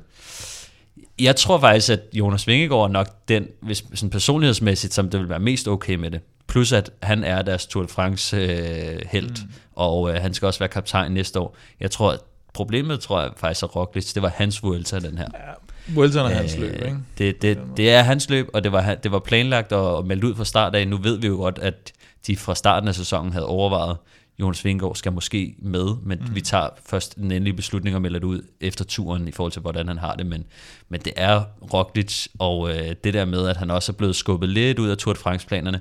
Måske har han øh, altså været med til det selv at sige, jeg vil hellere gå efter Giro øh, Vuelta, øh, så får Jonas turen, men så skal jeg også have Giro Vuelta, ikke? Altså mm. sådan.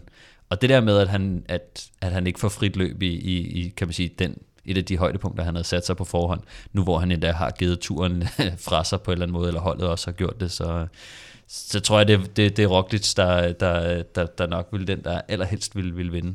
Syv sekunder er der mellem Jonas og Vingegaard, hvis Sepp Kuss han skulle øh, gå ned. Det kan vi ja, tale mere om. Øh... Ja, det sidste, jeg vil sige, det er, han har, altså, han har fået foræret tre minutter. Øh, mm. Og nu er der, der er halvanden minut, ikke?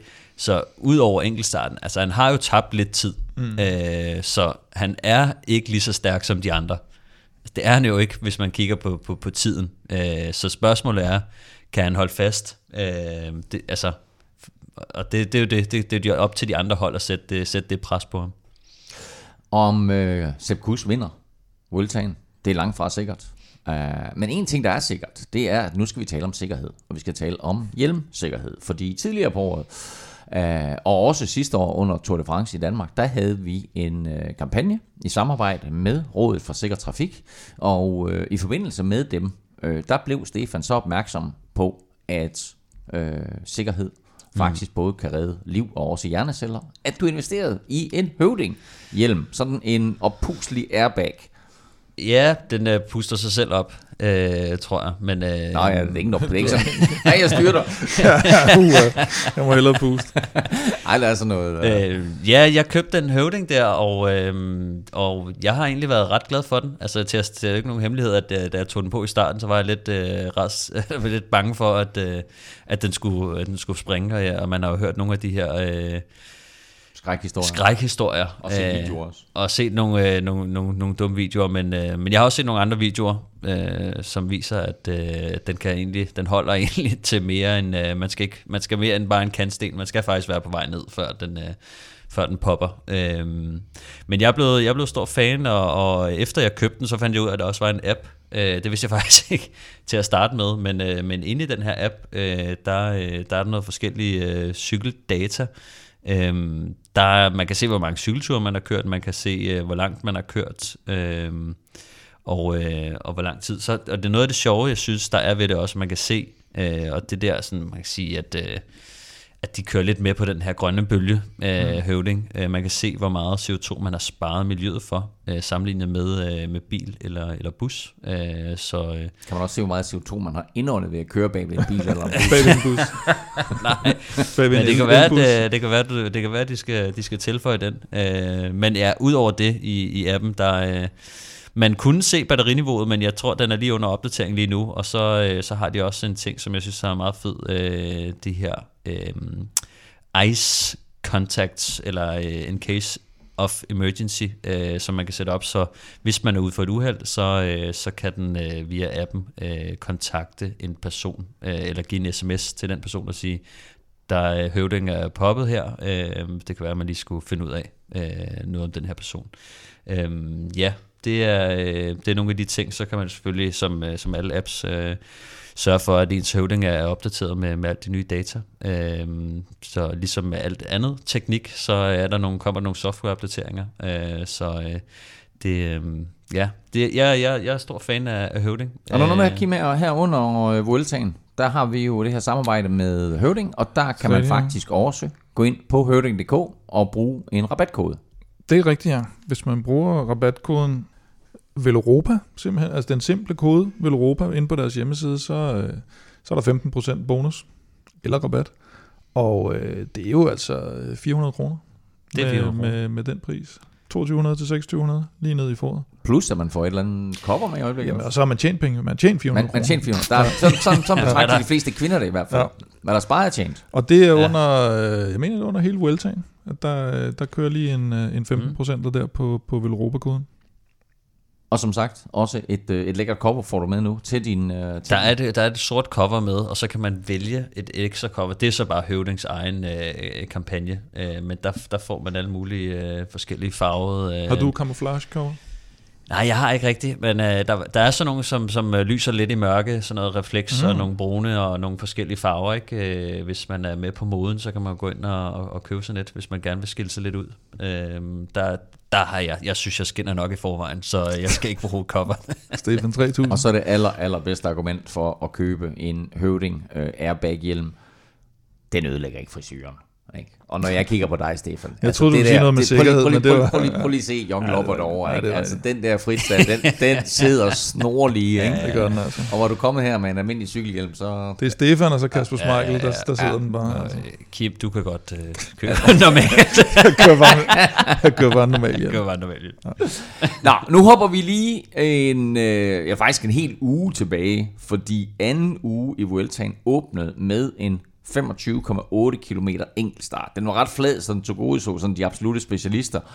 Og endelig fik vi igen Filippo Ganna øverst på podiet. Ja, det er rigtigt. Jeg vil gerne vandt videre til næste etape. Nej, han kørte, øh, han kørte, sgu, han kørte godt og stærkt, og jeg, jeg havde nok... Ej, jeg havde nok egentlig set Remco være bare en lille my bedre end- Garner faktisk. Øh, også fordi han ligesom er, lå øh, og, og skulle køre klassement i den her Vueltas, og, og normalt synes jeg, de virker meget lige, men det er rigtigt, han har, han er kommet lidt igen i år, synes jeg, Garner, efter sådan, Mm. var ved at være sådan lidt, og, og har jo lagt på også med, med lidt masse spurter, hvor han blander sig lidt, og har kørt lidt teamrekord, og har kørt lidt bane og sådan noget, så jeg synes, han er, han er for opadgående, og Milano Sanremo Jo, på podiet der, ikke? Jeg tror også, at det som der er hører med til Ganners historie, synes jeg, jeg altså, hvis han forbereder sig til enkeltstarterne, ja. så er han bedre end Remco. I hvert fald, ja. så længe de er nogenlunde flade. Ja. Øhm, men han, historien for ham er jo, at han skulle køre, øh, hvad hedder det, øh, han skulle køre klassikerne, eller hvad hedder det, brostidsklassikerne i, i foråret. Ikke? Altså, vi husker, at han blev nummer to i Milano Sanremo, mm. hvor han kørte vanvittigt stærkt øh, på, øh, på ja. Poggio. Ja. Øh, han var med fremme i, i Paris-Roubaix, hvor han også blev nummer 6. Øh, det er helt vildt. Han skulle blive nummer to, blev nummer to i Milano Sanremo. Ja, han sad i sofaen jo, sammen med ja. Van der Poel og Van Aert. Altså, det, øh, når man lige tænker på det, og plus han har været er blevet verdensmester på, mm. øh, på, på banen også, og altså, ja. han har lavet mange forskellige ting, og, og det betyder også, at når han så kommer ud på sin landevejscykel, øh, og har måske ikke helt trænet øh, den distance, som, som der også er, og kan man sige, han, det er heller ikke den helt samme cykel, han skal køre på, øh, udenfor som, som indenfor, øh, så, så på en eller anden måde, så så er det bare ikke Garner på, på topniveau, men, men jeg synes, det er fedt at se ham øh, dominere den her disciplin, fordi man kan se på hans fysik og de evner, han har. Han bør være den bedste, når det er mm. nogenlunde flad enkeltstart. Øh, så, og det kan jeg godt lide at se, at der, det der, det er bare smukt at se en mand, der fyrer så meget at køre over 56 ja. km i timen på den her øh, enkeltstart, som selvfølgelig også som den eneste. Er, er, er, sidder lige i skabet, øh, kan man sige, værmæssigt. Og, men, man, øh, og så redder han jo æren for, for et for øh, ret krakeleret Ineos hold, mm. ikke? som har Tymon Arnsman ude og Geraint Thomas øh, nede, og, og Banal stadigvæk ikke tilbage i form. Banal og, har været skræmmende, hvad ja, hedder det? Anonym. Anonym i, ja. Jeg havde egentlig håbet, at det, det ville blive hans svært, det der at komme tilbage. lidt comeback. Ja. Nå, nu fik de da i mindste ja. deres sejr, Ineos, og øh, på den her enkelte start, Remco var sådan lidt overrasket faktisk, tror jeg, over, at han ikke vandt. Han så i hvert fald sådan lidt forvirret ud i mål, men han kom trods alt, han, han, han blev to år trods alt. Ja. Uh, han kom ind 16 sekunder uh, efter uh, Ghana, men lagde jo sådan set, og det var her, altså, uh, ja, sidste tirsdag er længe siden nu, ikke? Uh, fordi uh, der, der er sket meget siden. Men mm. da, han, da, han, da han kommer ind her, der slår han altså Vingegård med, med over et minut. Ja. Og der tænkte vi vel egentlig, Remco er farlig, Vingegård er måske ikke i helt topform. Jo, men også fordi, Vinge, altså udover Vingegaard jo ikke kørt op til, det, det var der så heller ikke rigtig så mange, der havde ventet, og slet ikke ham selv, øh, det der med at køre op til den der fantom enkeltstart i, i Tour de France, det, det, det kommer nok nærmest aldrig til at ske. Det var også en anden type rute, jo. Det var en anden type rute, og formen er ikke helt, og, og også uden for enkeltstarten har han jo lidt vist på nær på Tourmalet, at, at formen måske ikke lige er, er 100% turform. Så, så derfor var det selvfølgelig ventet, at, at han nok måske ikke kunne køre op med, med Remco, men at han kun slår Sepp Kuss med 11 sekunder. Det, det, jeg synes, det er her, Sepp Kuss manifesterer sin mulighed for sejren, fordi der vil han under, under normale omstændigheder vil han tabe i hvert fald to minutter til Remco, vil jeg sige. Ikke? Halvanden to minutter havde, mm. havde jeg nok set i hvert fald, han ville smide. Ikke? Og så var det begyndt at blive tæt på. De fleste og... troede, han ville smide trøjen jo. Ja. Øh, inklusiv mig selv. Jeg tænkte også, ja. at der var 40 sekunder ned til Soler, hvor jeg tænkte, ja, den, den smider han. Vi har snakket om UA, de har fået bedre cykler, bedre grej, nyt tøj, mm.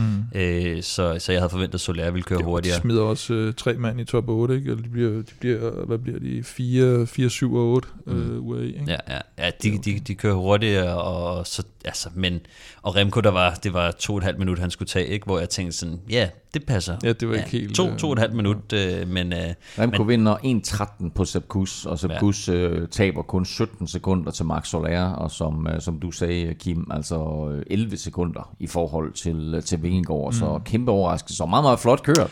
Og ja. altså, Sepp Kuss, han har jo aldrig nogensinde øh, kørt en enkeltstart. Øh, på, på, altså en god enkeltstart. Øh, han har gjort det, men det har været bjergenkeltstarter. Mm. Øh, så noget helt andet. Altså de her flade, dem har han jo været vant til at rulle igennem, fordi han ikke har kørt øh, mm. klassement på det tidspunkt. Øhm, det betyder også, at han formentlig ikke har trænet det så meget. Øh, det sagde så, han, han ikke havde i hvert fald. Ja, og øh, i hvert fald ikke på den enkeltstartcykel, ikke? Så, øh, så ja, meget imponerende, og viser også bare, at formen er der, øh, og, mm. øh, og det, det, det taler selvfølgelig til hans fordel, når man går ind og laver sådan noget. Øh, det har vi snakket om nogle gange der, men når man går ind og, og, og viser et højt niveau på et lidt andet terræn, end der, hvor man normalt er, mm. er specialist, det plejer at være tegn på, at, øh, at, at formen gør op for, for, for nogle øh, manglende ting. Og så kørte Julius Johansen jo faktisk også en ganske god enkeltstart. Ja, jeg synes i hvert fald, det var, øh, det var, det var meget flot kørt. Nu ender han som, som nummer 19 og taber 1,54 til, til Garner. Det, er ret, det, det lyder jo er ret meget, men, men han kørte ret stærkt undervejs og, og går ned til sidst, øh, som er lidt ærgerligt, man kan sige. Øh, det, det viser bare, at, at, at han egentlig har, øh, han har noget saft og kraft i, i de ben alligevel. Øh, så så at, at han ikke lige rammer den i, i røven her med ender nummer, nummer 19, som jo trods alt ligger lige omkring øh, Finn Fisher Black og, og Geraint Thomas og øh, Lars Carno, som jo også er nogle rigtig, rigtig stærke cykelrytter. Mm. Så, øh, så han er ikke helt håbløs, øh, Julius, øh, selvom det, det ikke har spillet så meget for ham. Øh, men øh, men man, man, man kan godt håbe, at han, øh, han på et tidspunkt lige får, får friskheden og formen til at, at, at time, sig, time med, med et godt cykelløb til ham, og han så lige får, øh, får, øh, får et godt resultat med, fordi ja, man kan godt være lidt nervøs for, at, øh, at karrieren den sådan lige står et, øh, et lidt skidt sted lige i øjeblikket, hvor jeg tror, han skal ud og, og, og skaffe en ny kontrakt, mm. og øh, ja, jeg håber, han har fået, fået fikset det i hvert fald, fordi ellers så skal han, øh, så vil alle resultater være kærkommende i øjeblikket. For øh, klassementet, øh, der var der efterfølgende sådan et par mellemuge fridage, da feltet bevægede sig sådan fra vest mod øst i Nordspanien. På 11. etape, onsdag, der var Andreas Kron faktisk lige ved at nappe sin anden etappesejr i det her års Vuelta. Ja, det var han, og øh, det som der irriterede mig lidt ved det hele, det var egentlig, at jeg, jeg har snakket med ham dagen inden, og øh, og meget, det var også meget i forhold til det her holdet.dk, at øh, jeg spørger ham jo så med den her etape. øh, hvad, er snyd med. til Vuelta-spillet. Okay. Så siger han, øh, ej, den der sidste stigning der, du, den er ikke øh, mig. Og så tænker jeg, nej, fint nok. Så, øh, så jeg, det, var, det var egentlig også det, jeg tænkte. Og så, øh, så ender han med at ramme udbruddet, der sidder øh, rigtig tæt på. Og, ja, bedre står du foran mig. Det er dig og Ivan Tony og, og alle de der ej, nej, spilfuskere. Nej, nej, nej, det var det ikke. Jeg, ah. Nej, det var, ikke, det var ikke kun i det øje med, at jeg snakkede med ham. Der, det var også på grund af en, øh, en podcast. Men, øhm, men det er meget imponerende kørt af ham, og, og den her, øh, det blev en rigtig, rigtig spændende etape, synes jeg, hvor det her store udbrud kommer øh, frem til den sidste stigning og skal køre om det, og øh, ja, det var Philip Ugana, som, øh, som, som satte tempoet øh, op af den her sidste stigning for Geraint Thomas.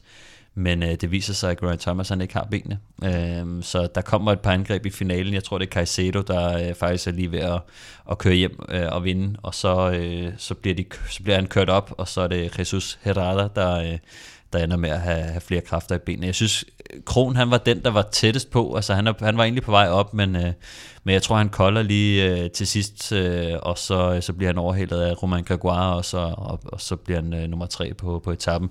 Meget flot resultat for, for Andreas Kron igen. Det er også det, som, som jeg snakker om før. Jeg tror, han også overrasker sig selv en lille smule i, i det her bjergrige terræn, at, øh, han kan lidt mere. Øh, han er blevet lidt bedre til at køre i bjerge, end, end vi alle sammen øh, havde troet. Og så torsdag, der fulgte 11. etape, og det kan vi godt tillade os at kalde sådan en, en hyggetur. Den var, det var sådan en lidt halvkedelig etape, men sådan en, en hyggetur på den spanske savanne, som var forudset til at blive en masse spurt, og det endte i en masse spurt. Øh, og så blev den vundet af Juan Sebastian Molano, der har været tæt på et par gange, og her endelig fik sin etappesejr. Det gjorde han, og jeg synes, det var, det var frækt kørt af dem. Uh, der er ingen tvivl om, at uh, den lå uh, til, uh, til Caden Gross og Alpecin de König, som, uh, som tog styring og, og kan man sige, førte an uh, langt stykke hen ad vejen, men, uh, men det var en lidt en genialitet af Rui Oliveira, uh, som, uh, som kørte lead for, uh, for Molano til sidst. Uh, de tager altså fusen på dem og øh, kommer flyvende til sidst øh, og får egentlig lukket Alpecin-toget inde ved barrieren, som øh, fuldstændig ødelægger det for, øh, for Caden Groves. Øh, så, øh, og ja, hans kæde hopper også af faktisk øh, i form af det her svej, der kommer ind over, øh, over øh, fra, fra højre side. Så, øh, så Uwe og, og Molano og Rui Oliveira, de, de laver en, en genialitet her, og Alpecin, de bliver altså, øh, de bliver snydt. Men jeg vil også sige, det var, det var svære kår, selvom de var mange øh, til, til finalen, så, så var det i modvind. Og øh, det gør det lidt nemmere for, kan man sige, de mindre hold, øh, dem som ikke har lige så mange mand til at, til at komme flyvende i sidste øjeblik. Øh, så det, det bliver bare svært at, at, at time den, og jeg tror sådan, hvis jeg skulle have gjort det om for Alpecin, så havde jeg måske svaret lidt mere fra, øh, fra højre til venstre øh, undervejs. Det er sådan lidt en teknik, man nogle gange kan gøre for at lukke folk lidt ind. Øh, er, det, er det planlagt det her?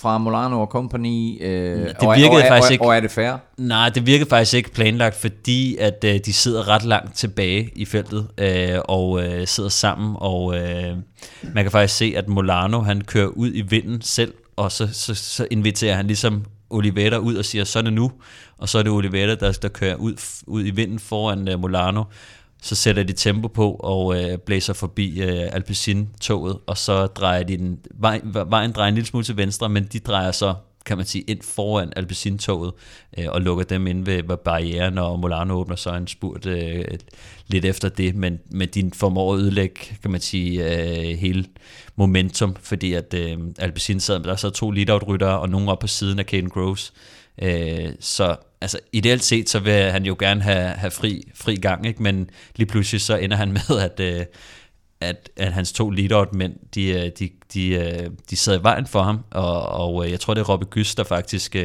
i det, at de trækker ind foran, så kommer der et lille svej, og jeg tror, det er Robbe Gys, der rammer Ken Groves, som hvis kæde så ryger af, og det så sådan lidt, uh, lidt halvfarligt ud, men, men jeg synes ikke, de gør noget, som, altså, som er helt usportsligt og unfair, men øh, jeg, jeg synes egentlig bare, det er fedt, når der kommer sådan nogle små, de der små øh, finder der, kan jeg godt lide at se, hvor at det sådan, det, det, det giver pote, men, øh, men det, er, det er lidt, lidt småt dirty, men, øh, men jeg synes, det er meget fedt. Det er lige ved, at den der manøvre, som de udførte her, UA, den kunne have affødt en Europa Cup. Men øh, og sidder, man, sidder man ikke i et felt, så er der en anden måde, man kan få en Europa Cup på. Og det kan man via vores lodtrækninger, som vi jo laver hver uge. Og det gør vi blandt dem, der støtter os på øh, tier.dk. Og øh, så har vi jo også lavet en lille ekstra pakke, øh, eller skal vi kalde det en ekstra taske, som vi udlodder, når øh, når Vueltaen er slut. Stefan, den ligger derhen, og øh, det er ting, vi to vi samlede sammen øh, på vores lille tur til Frankrig. Det var det. Øhm, først og fremmest en, øh, en, en, en meget fed sort uh, duffelbag, som, uh, som er vandtæt, siger du. Øhm, det, vi har ikke testet det endnu, men, uh, men den, ser, den ser meget vandtæt ud. Øhm, regntæt i hvert fald. Øh, der er Tour de France håndklæde i, også sort. Og så er der nogle Skoda-ting, uh, blandt andet den her lækre vind uh, jakke, som, øh, som jeg brugte på vej ned af, af, af bjergene, da vi var nede og køre i, i Frankrig. Hvor du blev overhalet af en, ja, altså en, en raketkugle, der kom. ja, Elving han kom faktisk blæsende på et tidspunkt. det er rigtigt. Ja, men øh, du, øh, du har ikke så meget respekt for, for livet, øh, så det er imponeret over, at du er kommet så langt. Han men, du uden øh, høvding? Ja, jeg havde nok øh, både taget hjelm og høvding på, hvis jeg havde dig. Men, øh, men nej, øh, tasken derovre med en masse fede ting i, den, øh, den, den, den, den skal vi nok udlade senere. Det gør vi, når Vueltaen slutter, men i dag, der skal vi have fundet vinderen af en Velropa Cup. Det skal vi, og det er faktisk en af de nye, der har vundet øh, koppen den her gang. Det er øh, vinderen, øh, er nok født i 1997. Sådan. Øh, og hedder Frederik. Det er derfor, han er ny. Ja, ny. Ja, ja, ja. Men, øh, men Frederik øh, hedder vinderen i hvert fald. Øh, vi kan ikke øh, med sikkerhed sige det, men øh, hvis du hedder Frederik og er født i 97, så er der en god chance for, at det er dig. Og du siger ny støtte, hvornår er han fra? Øh, fra foråret, det er marts øh, 23. Okay. Så, øh, så ja, lidt, en af de lidt Jamen, nyere. Beviser på, at man ikke behøver at være med øh, i flere år for at vinde øh, en Europa Cup. Frederik her altså støtter i hvad, ja, under 6 måneder. Uh, og Frederik, mega fedt, du støtter. Stort tillykke med din kop. Vi glæder os til at se den på de sociale medier. Og sidder du derude og tænker, jeg vil være ligesom Frederik. Jeg vil støtte Velropa Podcast. Jeg vil gerne vinde en kop. Så er det nemt. Øh, gå ind på tier.dk, og øh, så støtter du altså hver uge, eller hver gang vi udgiver en ny podcast, og øh, vi gør det på den måde, at for hver fem du donerer, der får du et lod i puljen, så jo større beløb, jo flere lodder, og dermed altså større chance for at vinde. Du finder link både på velropa.dk og på tier.dk. Mange tak for støtten til alle, og stor tillykke til Frederik, der vel er omkring 26 år gammel, kan vi godt Sådan. tillade os at regne ud her. Øh, vi skal lige have sluttet den her lille etape-rundtur, som sådan har været lidt hulter til bulter. Øh, og det gør vi med søndagens 15. Øh, etape. Den bød ikke på nogen forskydninger i klassementet. Til gengæld så fik lykkeriderne chancen, og igen faktisk med Remco i angrebshumør. Ja, det var noget af det første, der skete. Det var jo, uh, Remco har angrebet i gruppen, så jeg sad og så det første på live-opdateringen, der mm. kom tv-billeder. Det, det var noget af det første, man så derinde, og, og der kommer den her den 15-mands gruppe afsted med, med Remco. Og så også med Andreas Kron, og med Lennart Kemna, og Rui Costa, og Butrago, og, og nogle ret gode rytter egentlig. Øhm, og så kører de egentlig lidt derud af, og så holder Jumbo det sådan, at de, de er jo godt klar over, nu, nu fik han lige 8 minutter tilbage der, de skal ikke give ham 12 minutter ekstra, så er han lige pludselig, og der er nok også nogen i top 10, der heller ikke gider ham tilbage. Øhm, men så blev det dramatisk til sidst til gengæld, fordi øh, Rui Costa og Buitrago, Santiago Buitrago, de kommer lidt foran der, og så Lennart Kemner, som jo har det her med at, at udse sig de rigtige etapper og vinde dem, øh, stort set altid, når han kører, når han kører finale. Han, han kører op til Rui Costa og Buitrago, kører fra dem på den sidste nedkørsel, men så kører han lige for langt ud i grøften mm. på, en, øh, på en nedkørsel. Og øh, så typisk for Rui Costa, så går der jo selvfølgelig taktik inden for, fordi han gider ikke at sidde og føre noget som helst, og Butrago... Ja, hvad, hvad sker også, der der med Kemner, da han kører i grøften? Jamen, han, øh, han, han vælter egentlig, nedkørsel ja, der, ikke? Og så... og så vælter han sådan lidt ud. Altså, han kører egentlig bare ud i græsset, kan man sige, og så, så vælter han lidt derud, så han kommer jo lynhurtigt på cyklen igen. Han oversat sig jo i, i ja. fordi han gerne vil prøve at slippe af med Han ligger med, med dem sådan, ikke? hvad, 50, ah, 30-40 meter bag, vi ligger de hele tiden, og han, han har lidt sat dem for jul. Han er lidt friskere end dem, der har, fordi de har ligget lidt længere ude foran. Og så skal han lige øh, øh, prøve at køre fra dem der, fordi han ved godt, hvis han, nu, har, nu er han gået i gang med at bruge de her kræfter. Og hvis de så kommer op der og, og, og kommet lidt let op til ham, så, så, så har han en dårlig sag. Men han har så en endnu dårligere sag, da han lige pludselig lå og rullede rundt ude i, i græsset. Men kommer hurtigt på cyklen, og, og så går den i stå foran, og så kommer han op igen. Og, øh, og så ligger han der, og så tænker man, nu angriber han vel igen, men men så går han ind i det her spil med, med, med Rui Costa og Butrago, og så bliver han, øh, så bliver han lige øh, nappet på stregen af, af, af Rui Costa. Øh, og Kron bliver femmer. Øh, og det er lige før, de også kommer op til sidst. Øh, den går så meget i stå foran. De ligger med den her Kron Remco-gruppe, og Remco han trækker mm. bare det hele der, selvom han faktisk blev sat lidt på, på stigningen. Jeg tror heldigt for dem foran, så er der sådan nogle øh, hårnålesving på vej ned til mål, hvor du simpelthen er nødt til at køre så langsomt, at du kan ikke køre hurtigere end langsomt. Så man kan sige, selvom de også kørt langsomt foran, så kan du kan ikke rigtig sådan hente noget ind på det stykke. Fordi hvis det havde gået lige ud hele vejen derfra, at de begynder at, at, at, at sidde og, og slås lidt om det op foran, så, så tror jeg faktisk også, de var kommet, de var kommet op. Ja, det var lidt, øh, jeg tror også, altså det som jeg synes, der var lidt, det er jo klart, at de kører, kørte på den måde, men mm. Remco han havde vundet overlegen dagen før. Han sidder i udbrud igen, han er meget stærk. Øhm, han tog meget ansvar, hver gang der var angreb, så var det ham, der var fremme og lugte, og øh, det løber han altså tør for kræfter til sidst. Øh, og bliver så også, som Kim også siger, sat hen over toppen på, på mm. sidste stigning faktisk. Så det er ligesom om, da han kommer op igen, så tror jeg også, han tænker, jamen, altså, nu kører vi bare, ja, ja. nu kører vi den bare til mål, ikke? Øh, der var ikke så meget at tænke over øh, tilbage. Øh. Men, øh, men han, han var måske lidt for øh, aggressiv i forhold til sådan at, eller overlegen, tror jeg, han mhm. prøvede mm. at spille det for overlegen. Øh, nu, han er jo en af de stærkeste bjergryttere i det her års uh, Vuelta. Øh, han har lige vundet uh, overlegen dagen før, ikke? At der bliver spillet lidt for meget med musklerne på sådan en dag, men han, det er også en svær, altså han har virkelig svært ved at gemme sig, øh, og alle sidder ligesom og kigger på ham. Øh, specielt hvis han begynder at lukke de første angreb, så sidder alle jo og tænker, ja, jamen, så er det dig, der lukker resten af dagen. Øh, så, øh, så det var ligesom alle mod, mod Remco på en eller anden måde. Men, øh, Jeg blev faktisk helt forvirret over øh, at se ham i bjergtrøjen. Øh, ja, den nappede han jo på, ja. øh, på, på den, den tog eller som Jonas kalder den nu, cirkustrøjen. ligner et cirkus.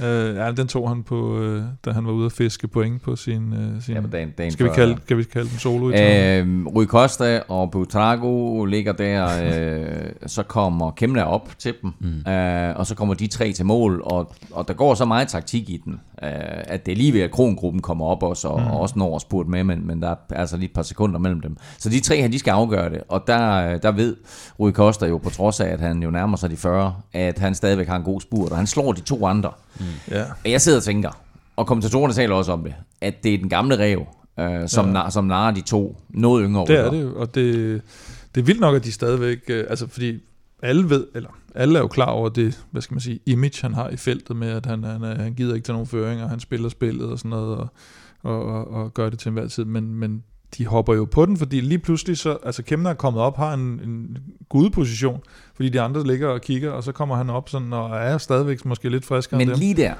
da Jamen, han kommer op, Kemner, skal han ikke, Stefan? Jo, men det, det vil man skal, okay, jamen, normalt gøre, ja.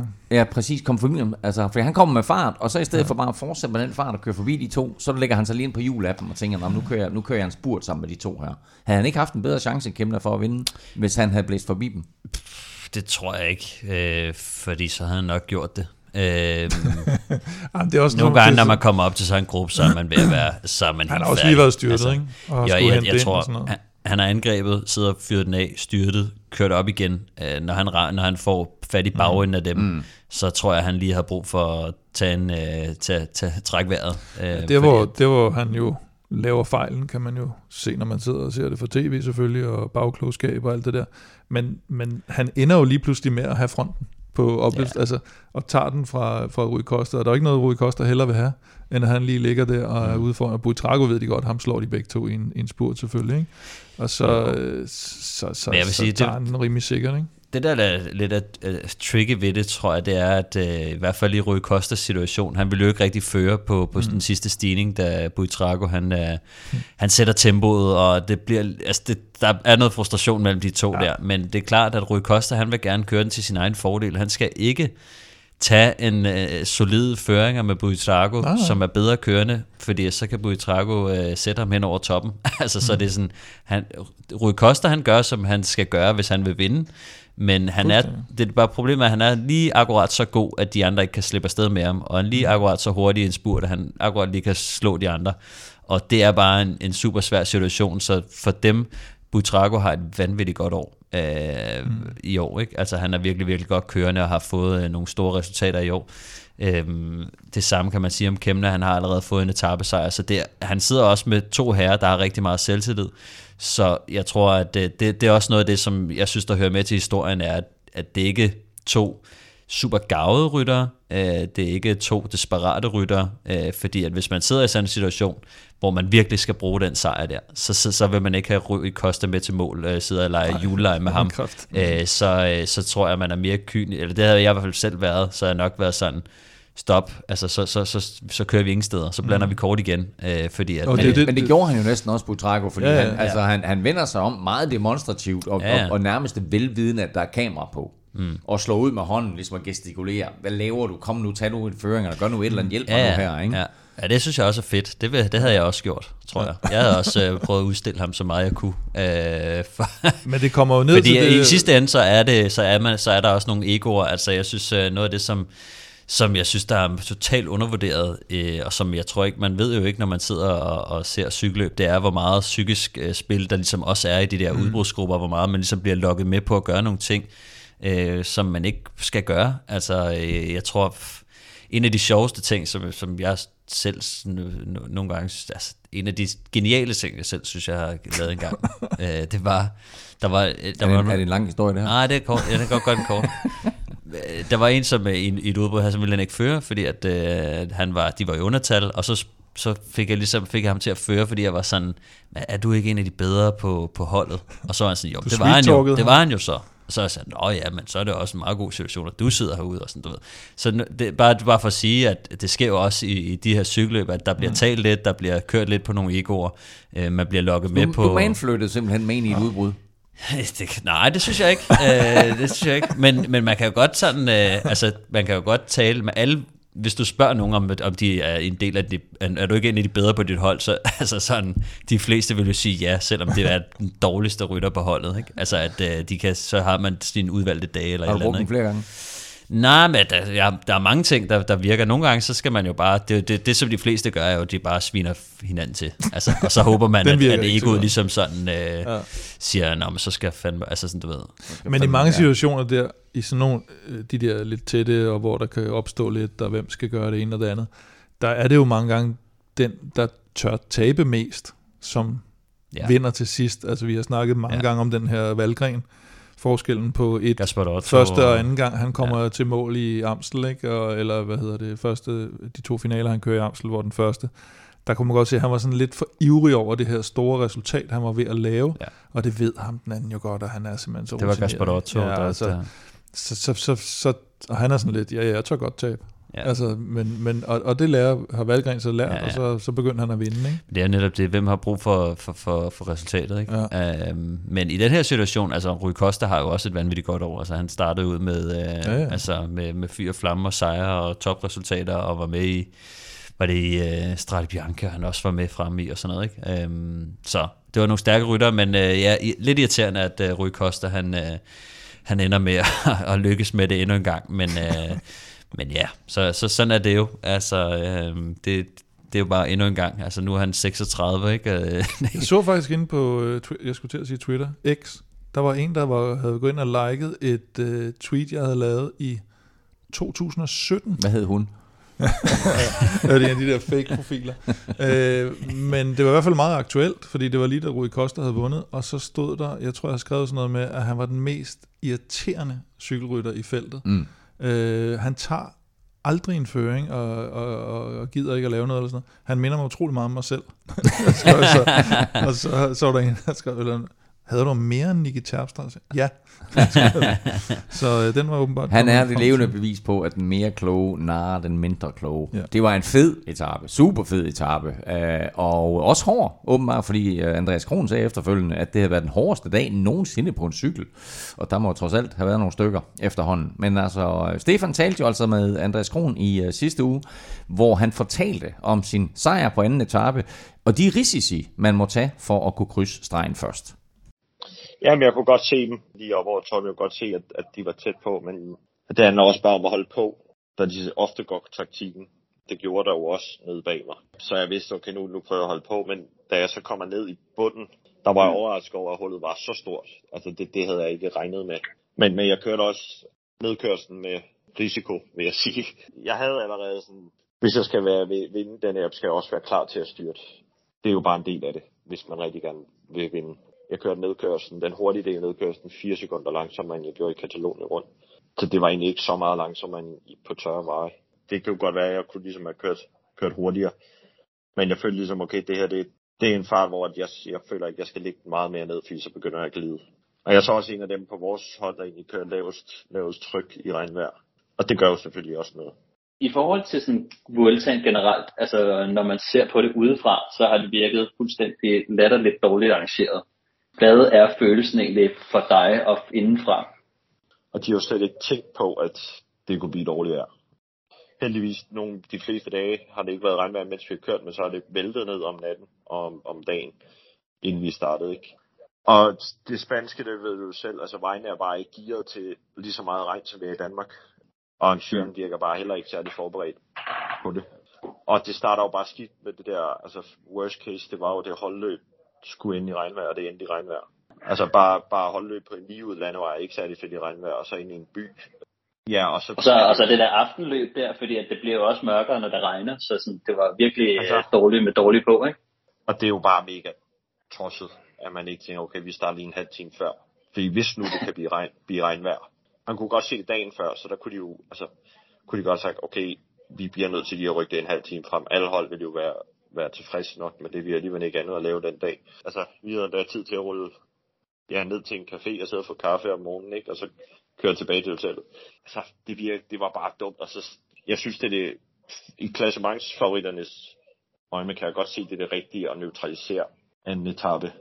Men det var bare en mm. dum måde, at de først ville de neutralisere det på toppen af stigningen. Og så mm. ville de bagefter ville de så neutralisere det lidt senere, så beholder de bonussekunderne, og sådan, de skulle bare tage en beslutning, og så skulle de holde den, ikke?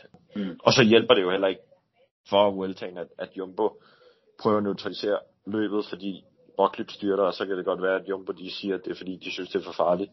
Jumbo skulle have prøvet at neutralisere det før Roglic styrtede, fordi der var jo allerede 10 styrt, inden Jumbo begynder at styrte. En af de ting, som jeg også hørte dig sige i forhold til det med, at Jumbo tager lidt styring på det og bestemmer, at nu skal vi lige neutralisere her, jeg synes også, man så Remco, at, at de ligesom var fremme og sige, nu, nu kører vi ikke cykelløb.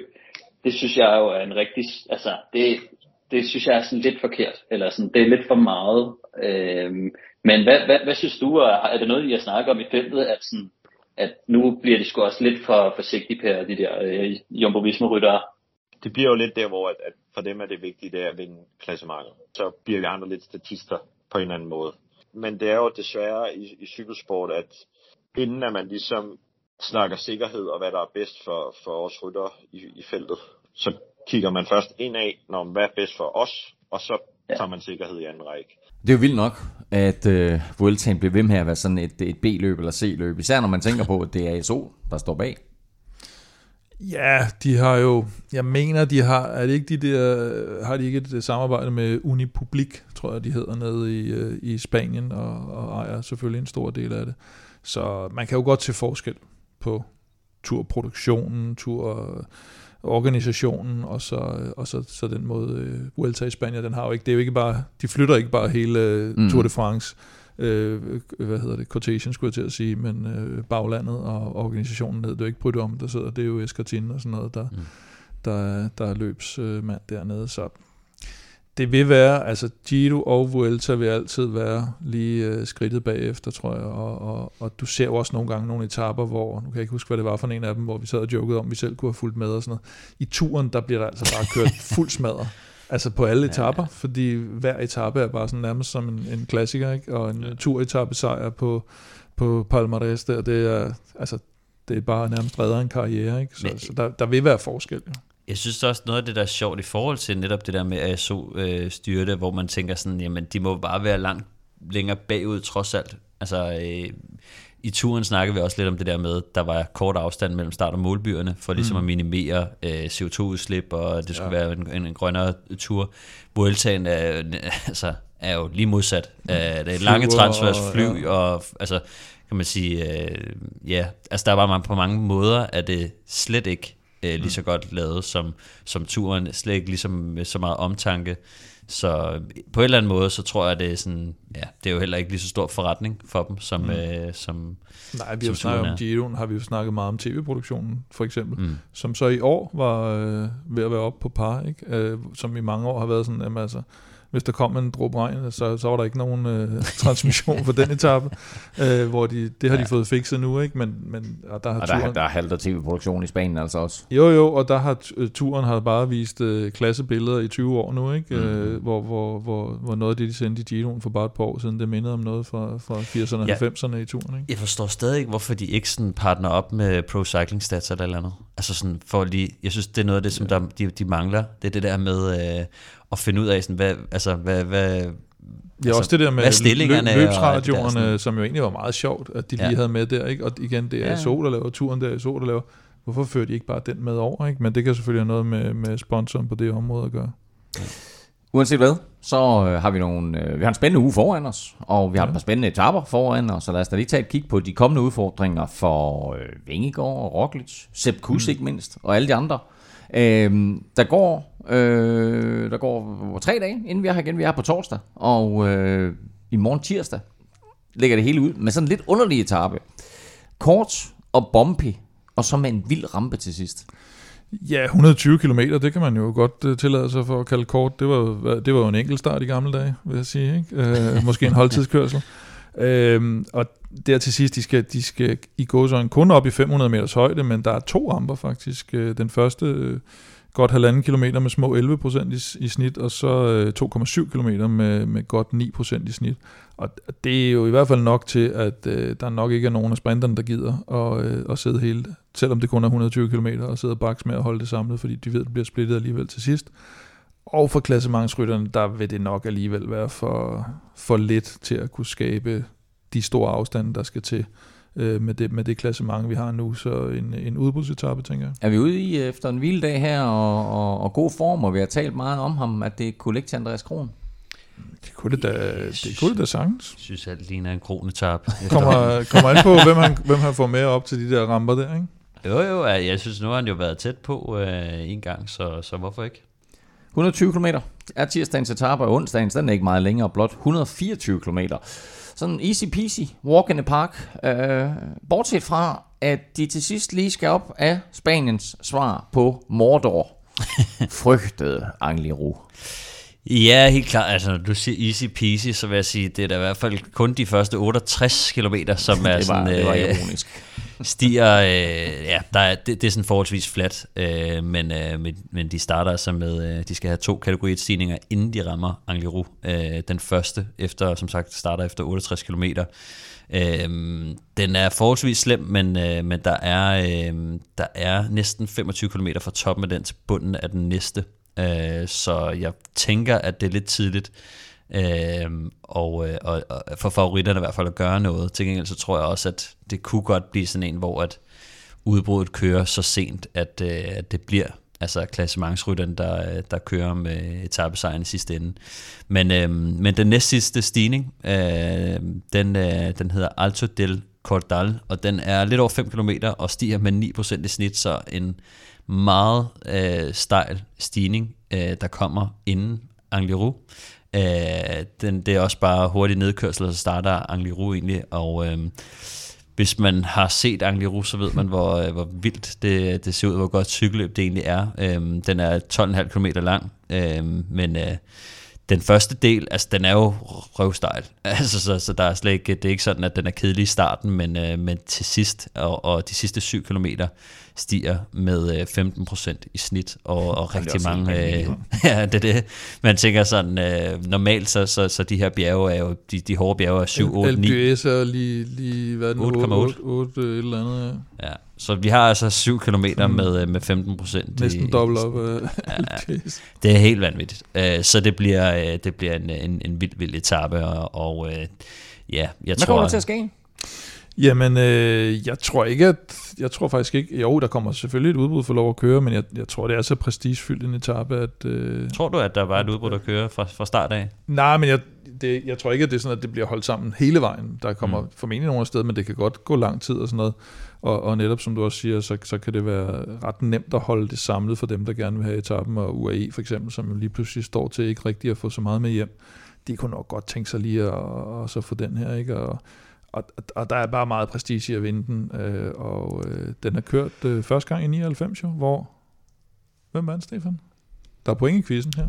Puh, det ved jeg ikke, en, en fra Spanien. Familie med Carlos Astor? Det er en eller anden joke, det her. Øh, nej, men så ved jeg godt, hvem det er. Det var også øh, ham, der døde. Han kørte ja, for Kelme. Han hedder... Jimenez. Jimenez. José María Jimenez. Ja. Øh, Contador som den eneste, der har vundet to gange. Ja, så det, jeg tror, det bliver klassement. Og der er tre ryttere med i årets felt, der rent faktisk har vundet på Angliru. Ja. Hugh Carthy mm. og Kenny Elizonde. Mm. Og hvem er den sidste? Poles. Wout Poles. Wout. Sådan. Um, nu siger Kusker nok, og det kan godt være, at, det sådan, at han vil ikke omtale 17. etape Angliru her. Han siger, at han frygter 18. og 20. etape. Hvis nu, at Kus han øh, sidder derude og er en lille bitte smule i problemer, hvad kommer der så til at ske? Øh, så vinder han ikke. Nej, så, så, så, er de nødt, så er de nødt til at køre med, de andre jo. Øh, de, de, de kører ikke ned og henter ham, eller de andre kører selvfølgelig. Det ligger de trods alt for tæt på. Men hvis ikke han viser nogen svaghedstegn, altså andet end sådan små ting, der ligger nede bag i gruppen og sådan noget, så, så kører de heller ikke fra ham, tror jeg. Det, så skal det være til sidst, altså for at være sikker på at få etappen, fordi der netop er så prestigefyldt. Det kan være, at Roglic skal have den, ikke? Øh, hvis, hvis nu det ligger til, at han ikke får den samlet, så får han trods alt en, ja. en angelig etape og Jonas har fået to Malé, ikke? Ja, jeg tror, øh, altså, når, når man kører på, på så stejle procenter, som der er øh, bare, bare på de to sidste stigninger, det er 9 procent, og, øh, mm og ja, det er jo det er to cifrede procenter øh, stort set øh, hele vejen, og rigtig mange stejle sektioner der, det der med at ligge på læ af hinanden, det betyder stort set ja, ingenting. ingenting. Altså, så jeg tror, det bliver meget fragmenteret og, og øh, forhåbentlig meget aggressivt øh, cykelløb. Øh, det kunne jeg godt tænke mig at se, øh, specielt for sådan nogen som Henrik Mars. Kim har altid snakket om det der med, at han, var, han er bedst i tredje uge. Det, det tror jeg måske også, der er lidt øh, historisk øh, belæg for. Øh, jeg synes også, øh, Ayuso, der, der er den her rendyrkede bjergrytter og spændende, eksplosive type. Øh, jeg, jeg glæder mig rigtig meget til at se det, men det der med, at de kan ikke bruge hinanden, når de kommer ind på de sidste to stigninger. Altså det er bare, øh, hvis der er en af dem, der har en dårlig dag, øh, så handler det bare om, at hvis, hvis der er nogle af de andre, der får, får det vist frem. Øhm, og jeg tror lige nu, at de alle sammen rigtig gerne vil have, at bare en af dem knækker, fordi at øh, de alle sammen går efter et podie. Altså det er det, deres målsætning er, det er at komme på podiet. Og det betyder, kører, de alle, kører de alle tre hver for sig, eller kan man forestille sig, at Vingegaard er sat til at Nej, jeg tror, de kører efter dårligste mands pace, øh, og så er det op til de andre. Hvis der er nogen, der kan køre hurtigere end det, så, øh, så, så kan de få dem splittet ad. Og det er det, jeg håber på, at sker i hvert fald, fordi at jeg godt tænke mig at se, at jeg kunne tænke mig at se noget mere cykelløb. Jeg gider ikke se, at, øh, at det er bare de tre, der kører den samlede til stregen, og Roglic, der, der vinder etappen, og så, øh, ja, altså, sådan, det synes jeg skulle blive for kedeligt. Jeg kunne godt tænke mig at se øh, en af dem komme lidt i problemer ved et Ayuso, der angriber tidligt, eller eller andet, ikke? Så, nu, øh, nu forudser jeg lige noget her. Kus han, øh, Kus han er i problemer og øh, bliver sat af frontgruppen. Og da det sker, så kører Jonas, og så vinder han øh, Voltaen. Ja, jeg kunne godt se det for mig.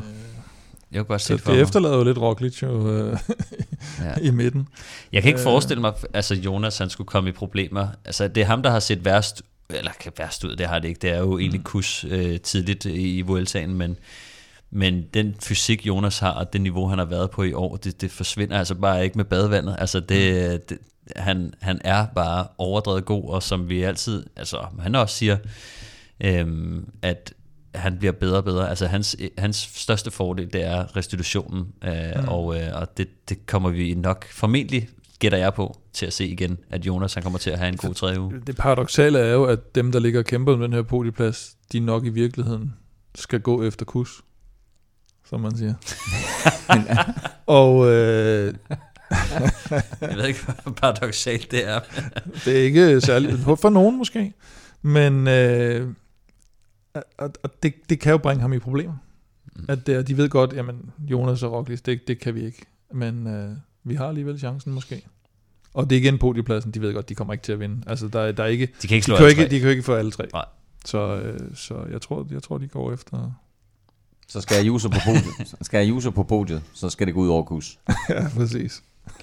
Nå, super spændende etape onsdag med afslutning på Angliru altså, og øh, måske, måske ikke bliver turen afgjort, eller ikke turen, hvad hedder det, Vueltaen afgjort der.